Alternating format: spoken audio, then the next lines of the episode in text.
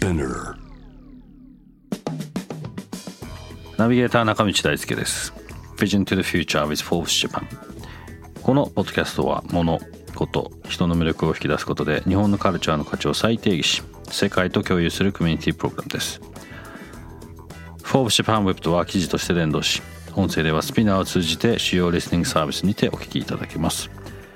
Forbes Japan Web は概要欄から概要欄のリンクからチェックしてください。番組の Twitter、Instagram アカウントは BTTF アンダーバーコミュニティです。ぜひフォローをお願いいたします。今日もですね前回に引き続きスーさん CEO 兼クリエイティブディレクターの村瀬宏之さんをお迎えしてお届けしたいと思います。よろしくお願いします。よろしくお願いします。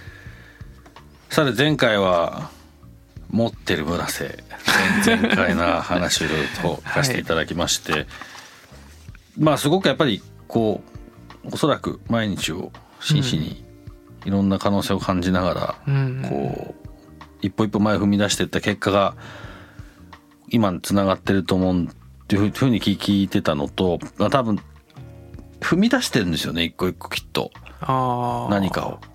なんかとどまってたりとか待ってないで自分から多分アクションを起こしていった結果なんじゃないかなって聞いてて先週はね、うん思ったんですけどそのまあ特にこのブランドの話を先週もちょっとうん。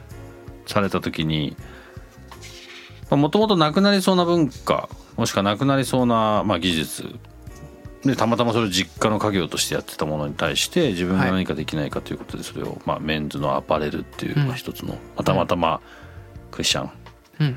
そのプラフラットメイトがビジネスプラうん。ンをなんかこうこうねそれもまあかぶさってうん。なったと思うんですけどこう僕実はその考え方ってうん。今の、まあ、こそもそもこの番組をやってる、まあ、きっかけとか理由でもありますし。あのうちの会社が目指してるところは実はそこで、うん。まあ、なくなる技術とかっていうよりもどういうふうに価値を継続していくかっていうこととうん。うん。その中で日本の文化にその価値っていうことを見た時にうん。なくなる可能性のある文化がたくさんあって、うん外から見ていくとそれが価値になるようなことがたくさんあって、うん。それを伝えていくことで世界にいる人たちもっと喜べるし、うん日本にいる人たちも助けられるっていうのがうん。ベースになってるんですよね。うん。そもそも会社を作んなきゃと思った時に、うんだからすごい共感したんですけど。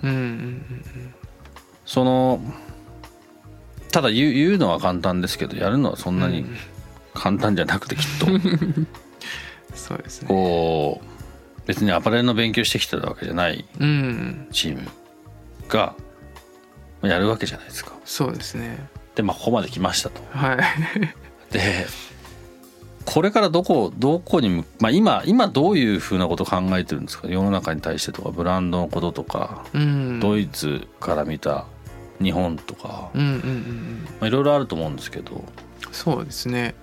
なんかさっきその長道さん文その文化そのっていうお話えー出されてましたけどその文化って本当に簡単になくなると思うんですよね。うん例えばそのパリあのフランスのリヨンであれば昔シルクのあの一大産地うんだったそれはもう本当にヨーロッパ全土にビジネスがあるぐらいの、まあヨーロッパ世界中にでそれがまあ本当に100年200年ぐらい前の話。うんそんなに遠くないところでありながら。うんそれが今もうほぼゼロにになったっていう。うんでそれで言えば多分あの日本からトヨタがなくなるぐらいのそのぐらいのなんか結構大きなこうビジネスがガボッとなくなるっていう、うん。でただそれって実際に歴史の中で起こったことで、うんうん、文化が一つなくなるとか産業が一つなくなるっていうのはあのありえるんですよね。うん。で有松においても、まあ、昔は本当にすごく栄えた、うん。あのその絞りがそこまで栄えた一つ理由っていうのは、うん。あの江戸幕府がその絞りっていうのをすごく、うん。あの専売制を作ったんですよ。うん。で絞りは有松でしか作っちゃいけないっていうのがうん。250年の間あって、うんでこの日本の文化ってすごくこうあの江戸時代に花咲いたのがその世界で見ても250年間戦争がなかった国っていうのは、もうほぼない日本ぐらいなものででその間にうん。これだけこう手仕事とか産業っていうのがうん。こう根付いたっていうのは、うん。まあ、まさにその時代がすごく貢献しているなっていうふうには思うんですね。でこの絞りもあの世界で見るとこう絞りインドとかアフリカとかうん。南米とか、うん。あのしこうす染めに染めのこう絞りに似たうん。技術っていうのは世界中にあるんですけど、その地域。一括りで大々とは全然違うもんね。そうなんですよ。そう、うん。ただ一つの地域に一つとか二つっていうのが大体通常なうん。ところで有松はそのもう歩いて15分ぐらいのエリアなんですけど、うん。あのその地域に200種類以上が生まれたんですね。でそれっていうのも本当にその産業がすごくこう豊かに育った結果っていうふうに、うん。でただそれが昔は1万人ぐらいいた職人が、うん。もうあの父親がまああのもうほぼ最後の職人っていう風になって僕が大人になった頃には。うん。でもうあとは150まあ、まあ、あと200人ぐらいしかいないっていう風に言っててもう,、うん。もうあのもうみんな高齢化が進んでどんどんどんどんなくなっていくっていう中でなんかそれをただただあのこう保護するものとか、うん。その美術館のクリアケースの向こう側にあるうん。ものじゃなくてうん。なんかそのその使われるべき産業としてあの残せな残したいなっていうのがうん。もともとあったんですね。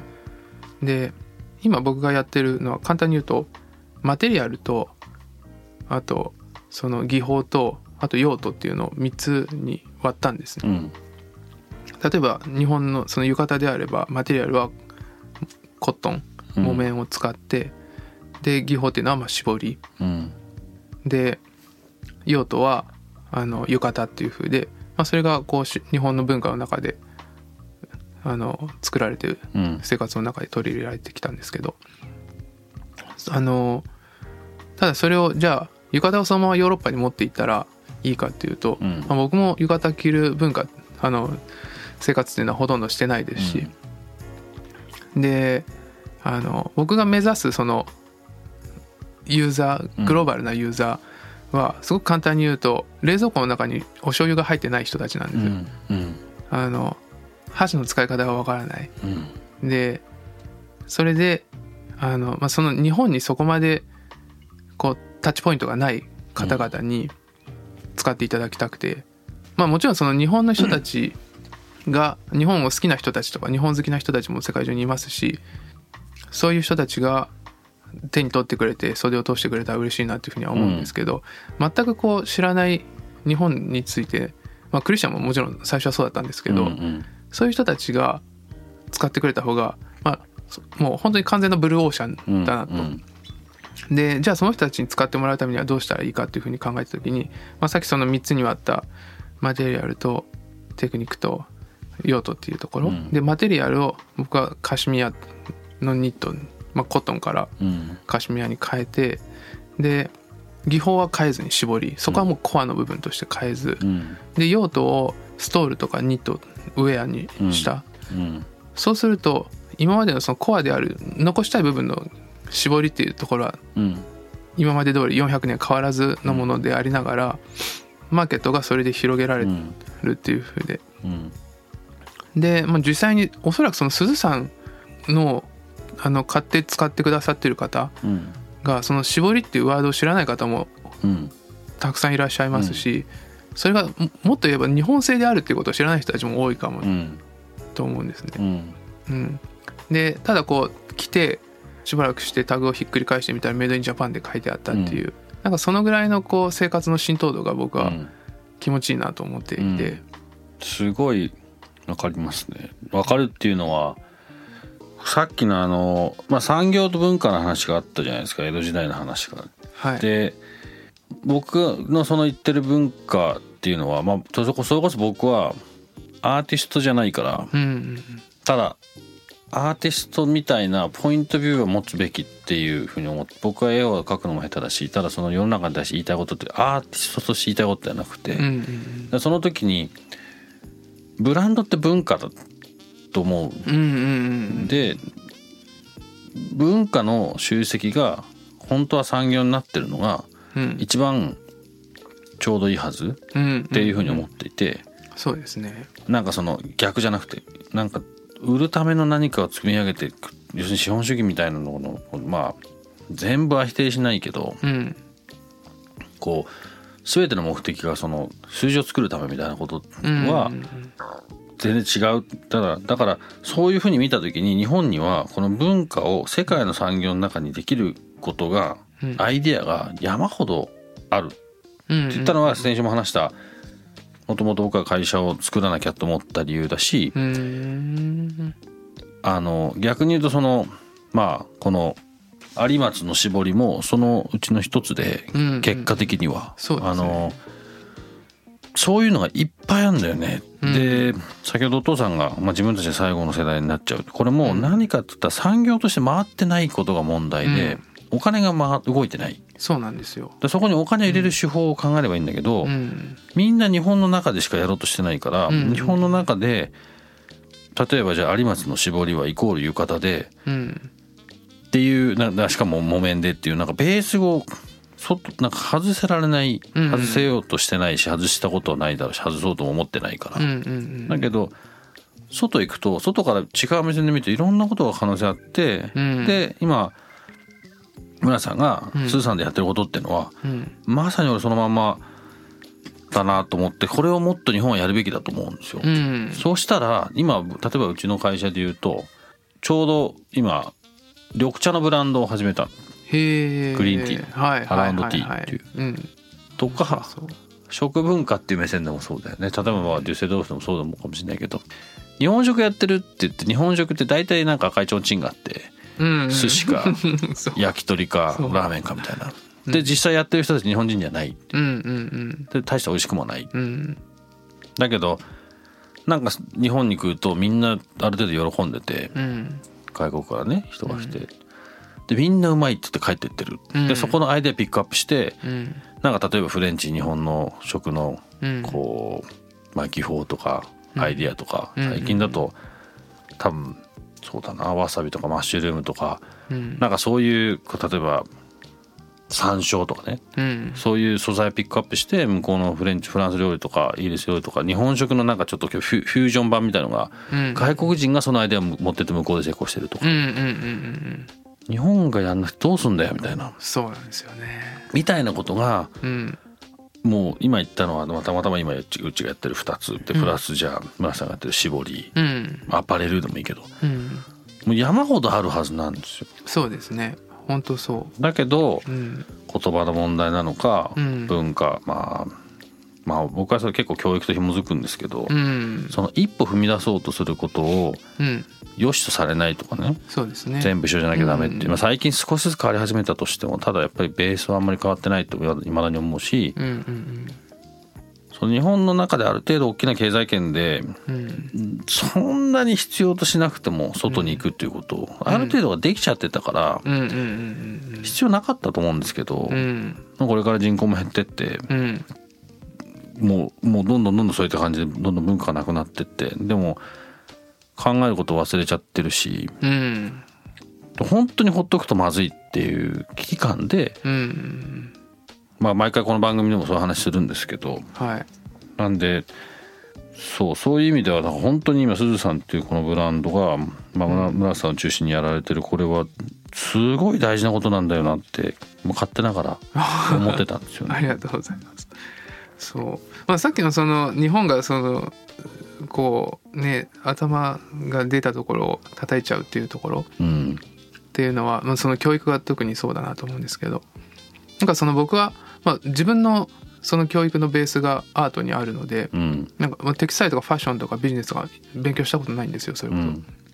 なので、まあ、そのアートを軸に話すんですけど、うん。そのアートを作り出すのはアーティスト一人で基本的に個人的なことなんですよね。個人的な悩みだったりとか、うん。個人的な発見だったりとか個人的な気づきだったりとかを形にするっていうのがアーティストの仕事でそれがたまたまこう普遍性を持ったこうテーマになったりとかうん。なんか人が共感してなんかあそうそうだよねそうだよねっていうふうでそれがこうなんかこうただこう社会のなんだろうな疑問投げ役みたいなうん。形で答えを出す人ではない。ですよね。うん。でなんかそれその個人の一つの見方がなんか新しい次のビジネスチャンスを作るっていうのは、アートにしかできないことだなと思ってて。なんかあの毎年サンフランシスコに行ってるんですけどそれこそ、うん。あの あのサンフランシスコにアートギャラリーがあってうん。でそこであのポップアップをやるんですよ。うん。でそこに行くと、まあ、それもすごく面白いんですけど、うん。あのなんかすごい売れるんですよね。うん。でそれもすごい共感を持って売れるんですよ。うん。うん。でなんかそのそれこそサンフランシスコはもうあのベイエリアでうん IT 企業の方々とかもうん。いらっしゃるんですけどなんかその僕らがやってることっていうのはうん正確に早く多くうんで情報量をどんどん精度が上がってうん。で、まあ、それこそこう「Hey Siri」っていうふうに言ったらもう答えを勝手に僕が考えなくても出してくれるし、うん。ボタンを押せば 3D プリンターがものを作ってくれる中で、なんかそのベイエリアでできないものっていうのを僕らが持ってるんですよね。絶対そうそう。それはあの不均一なものだったりとか、うん。時間をか時間がかけなきゃ作れないものだとか、うん。そういうのはその GAFA の企業では絶対今後頑張ってもできないもの、でここには歴史が必要だしね。そうなん人のやっぱりうん。つ、作り上げてきたものが必要だから。うん。時間軸はもう全然多分うん。違うしアメリカとかその特にアメリカは歴史上まあ国の建国以来それができる体制が出来上がってんきっと国として。いろんな人がいろんなところから来て全く別の文化を持ってる人たちがやんなきゃいけないことやれることって一つしかないと思うんだよね。うんうん。要は今までじゃないこと。うん。み今までいたとこが嫌だからみんなアメリカに来てるから、うん。基本アンチ過去のじゃないですか。そうですね。だからどんどんどんどんあんなことができててアメリカ以外例えば日本とか、まあ、ヨーロッパうん。アジア、まあ、特に今の日本とかと、まあ、ヨーロッパなんか見てるとうん。アメリカが一番端っこにいて真ん中にヨーロッパがいて逆サイドに日本がいるみたいな感覚に近くて。はいはいはいはいなんかイギリスで、まあ、ヨーロッパは真ん中辺その、うん。そこまでコンサバというかその一歩踏み出すことにそんなうん。躊躇もしてないけどうんうんただ歴史もそれなりにあるから新しいことだけじゃないみたいなとこうろがある、ん。日本ってその多分真逆で新しいこととか必要としてないでそれこそだからその江戸時代250年とか300年近くも育っちゃってきてるから、良くも悪くも。そうそう。本当そうなんですよ。うん。そういうのが全部つながってるんだよなと思うんですよ。だから日本って別にアメリカと同じことなんかできないししようと思わない方がいいんだよなと思う、うん。そそうする時になんか今ちょっと言ってましたけどううん。僕らも日本人が持ってるうん。勝てること僕らにしかできないことってうん。あるじゃんって、そうなんですよね。だからヨーロッパに行くと本当に先ほどのシルクの例もそうですけどなくなってしまったものっていうのがたくさんあるんですよね。うんうん。であのでヨーロッパ僕はよくあのいろんなところで話してるのがうん。ヨーロッパっていうのは目の文化まあアメリカも含めて西洋っていうのは目の文化、で日本っていうのは手の文化の地域っていう風で。で要するに目の文化っていうのは、まあ、先ほどのその、まあ、デュシャンのようなコンセプトとかうん。何を見てどういうふうに考えるかっていう、うん。で日本はまあものづくりの手の文化。でその手を使って手を使って作って手を使って使うっていう。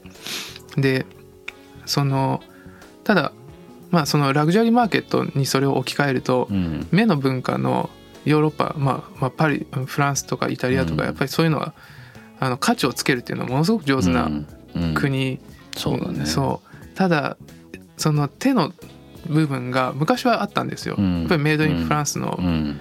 あのブランドっていうのがラグジュアリーブランドだったんですけどじゃただ実際それがもう抜け落ちてしまって、うん目の部分だけがヨーロッパに残った、うんでその実際作ってる地域は別だったりとかするっていうのが多くある中で、うん。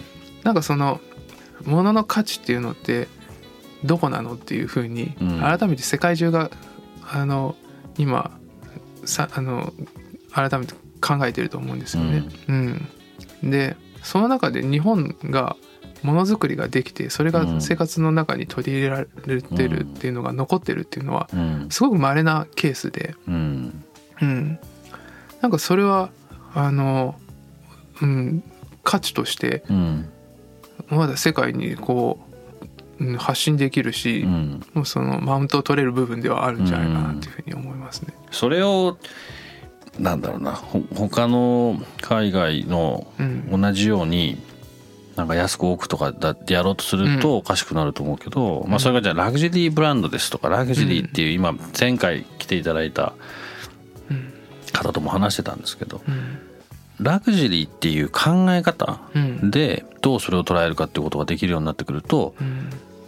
ものすごいそこの広がりはあるよねっていう話をちょっとしててまあまあそれもうんなんか日本だからできることにつながるしうんうんうん。そういう風になってくるともっとね可能性が広がるんそうだよなっていう。そう。実はその本当にヨーロッパで、まあ、今よくそのラグジュアリーブランドとしてうん。カテゴライズされているブランドとか、うん、実は有松によく来るんですよ、そうだよね。うん。うん。リサーチしうに。ん。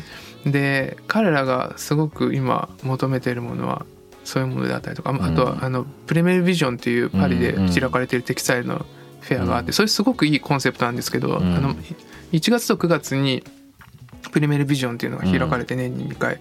ですごい広大な敷地の中で開かれるんですけど、その一角に1月展だけあの手仕事とうん。あのラグジュアリーブランドをつなげようっていう。うん。でその展示会主催者が招待した企業だけが、まあ、うん。大体世界から20社 ,20 社30社ぐらいが展示できて、でそこに入るのは招待状が必要なんですよ。うん。で僕らも2回招待されてですごい興味を持っているんですよ。それはねすごいあ俺僕この話ね日本酒の蔵元の方来てもらった時にうん。話したんだけど、そのやっぱ最大の問題点はまあ日本酒のね世界で、う世界に広めようって時にフランスのワイン協会のソムリエたちに評価してもらう。うん。だって。うん。うんそしたら絶対ワインを超えられないですよねっていう話をしてて、うん。なんか今みたいな話もそのだからフランスはそこうまいのはプリミアビジョンですって言ってその中にそのつなぎますっていううん。形をコンセプト作ってそこに入れてで足りないと僕は思うのは日本人の僕らがそこでうん。いいんですよそういう場所にうまく活用して。の時になんかそのいやエルメスとかビトンに言われたからっていう枕言葉抜きにしていやいやこれなんだ俺だっていうそこができるようにならないと、うん。結局使われて終了っていうか。そうそうそう。なんかねそのフランスはやっぱりそこうまいなと思うのが、あのフランスという国自体がそのブランドはフランス。うん。だけど中はそのクリエイティブディレクターが例えばルイ・ヴィトンのクリエイティブディレクターはこの間までアフあのアメリカ人の黒人だったし、うん。別に誰でもいいっていう、うん。それはただ誰でも入れる許容を持っているのが我々だよっていう、うん。なんかそこがすごく上手なんですよね。ただそれを日本の、うん、その枕言葉がうん。やっぱりそのルイ・ヴィトンとかエルメスに使われましたからっていうところ、うん。負けてんじゃんって思うね。そうそうそう。そこを別に目指す必なんかそこが価値なのっていうふうには、ううん。ん、だからそれわかだから俺は日本にいる人日本はうん。今は特に世界に行かないとまあ世界を知らないとうん。その話が伝わらないというかいつまでたっても使われて終わっちゃうんでそうですね。外行くと自分たちの価値が分かるから、あ自分たちの価値ってこういうふうにしなきゃいけないんだってこう気づきになってうん。どういうふうにこう、まあ、ある種自分たちを表現していくかが分かるはずって思うので、まあこの番組を通しても少しでもねなんかそういう話をなんかきっかけになれるといいなと思ってるんだけど、そうですね。さっきその一番最初に僕が何をこれからしていきたいかっていうところうんなんですけど、まさにそこで、まあ、15年2008年にブランドを立ち上げてからもうすぐ15年になるんですけど、うんそこで一つの日本のローカルもう本当に片隅の小さな町から世界で今まで27カ国で販売実績が出て75%がヨーロッパ、うん。で123%が北米でで日本がまああまあアジア日本がその他ぐらい、うんうん。まあ、ヨーロッパがほぼなんですよ。で,、うん。あので次やりたいのは15年かけてこう一つのローカルから、まあ、世界のローカルにうん。出していった中で今度そこの現地で根付いたユーザーの方々が日本に来て、うん。でその作ってる人たちと触れるっていう、うん。その循環を作りたいなっていうのがん。次の僕のビジョンでそれを10年ぐらいかけてまたやりたいな。すごい大事なことだしなんか今うん僕がやろうとしてることうんと本当にそこは全く一緒だしそれを本来僕はいつも思うんですけど、国がやんなきゃいけない一番でかい政策だと思うんだけど、国の人も外外に出てないのでなかなか難しいなと思いつつ何かしらこう、まあ、僕らみたいな小さなね力が、まあ、こういう番組持たせてもらってるのもあるので、うん。何かしらの大きな形にこうこれ結構みんなうん賛同してくれてますし、こうみんながこうやって話し、そもそも来てくれてる人たちはそういうこと考えて何かしらアクションを起こしてるので、とてもいいことですね。何かこうね、うん。グッとコネクトできるような形にできたらいいなと思いますね。ちょっと全然時間足んないですけどはい。またぜひ第2回のセッションをそうですね。あの日本に帰ってきた時ははい。新しい、まあ、次のステップのことも含めてね、い、ろいろまた話聞けたらと思いますがちょっとデュッセルドルフも行きたいので、ぜひぜひ。ぜひ。都内でも鈴さんのものをいくつか見れる場所もあるので。そうですね。はい。ちょっとリンクにピピッと貼っときますので。はい。はい。ということで、えーまあ、前回と今回と2回にわたってお話お聞きしました。鈴さん CEO 兼クリエイティブディレクターの村瀬宏之さんお招きいたしました。どうもありがとうございました。ありがとうございました。Spinner.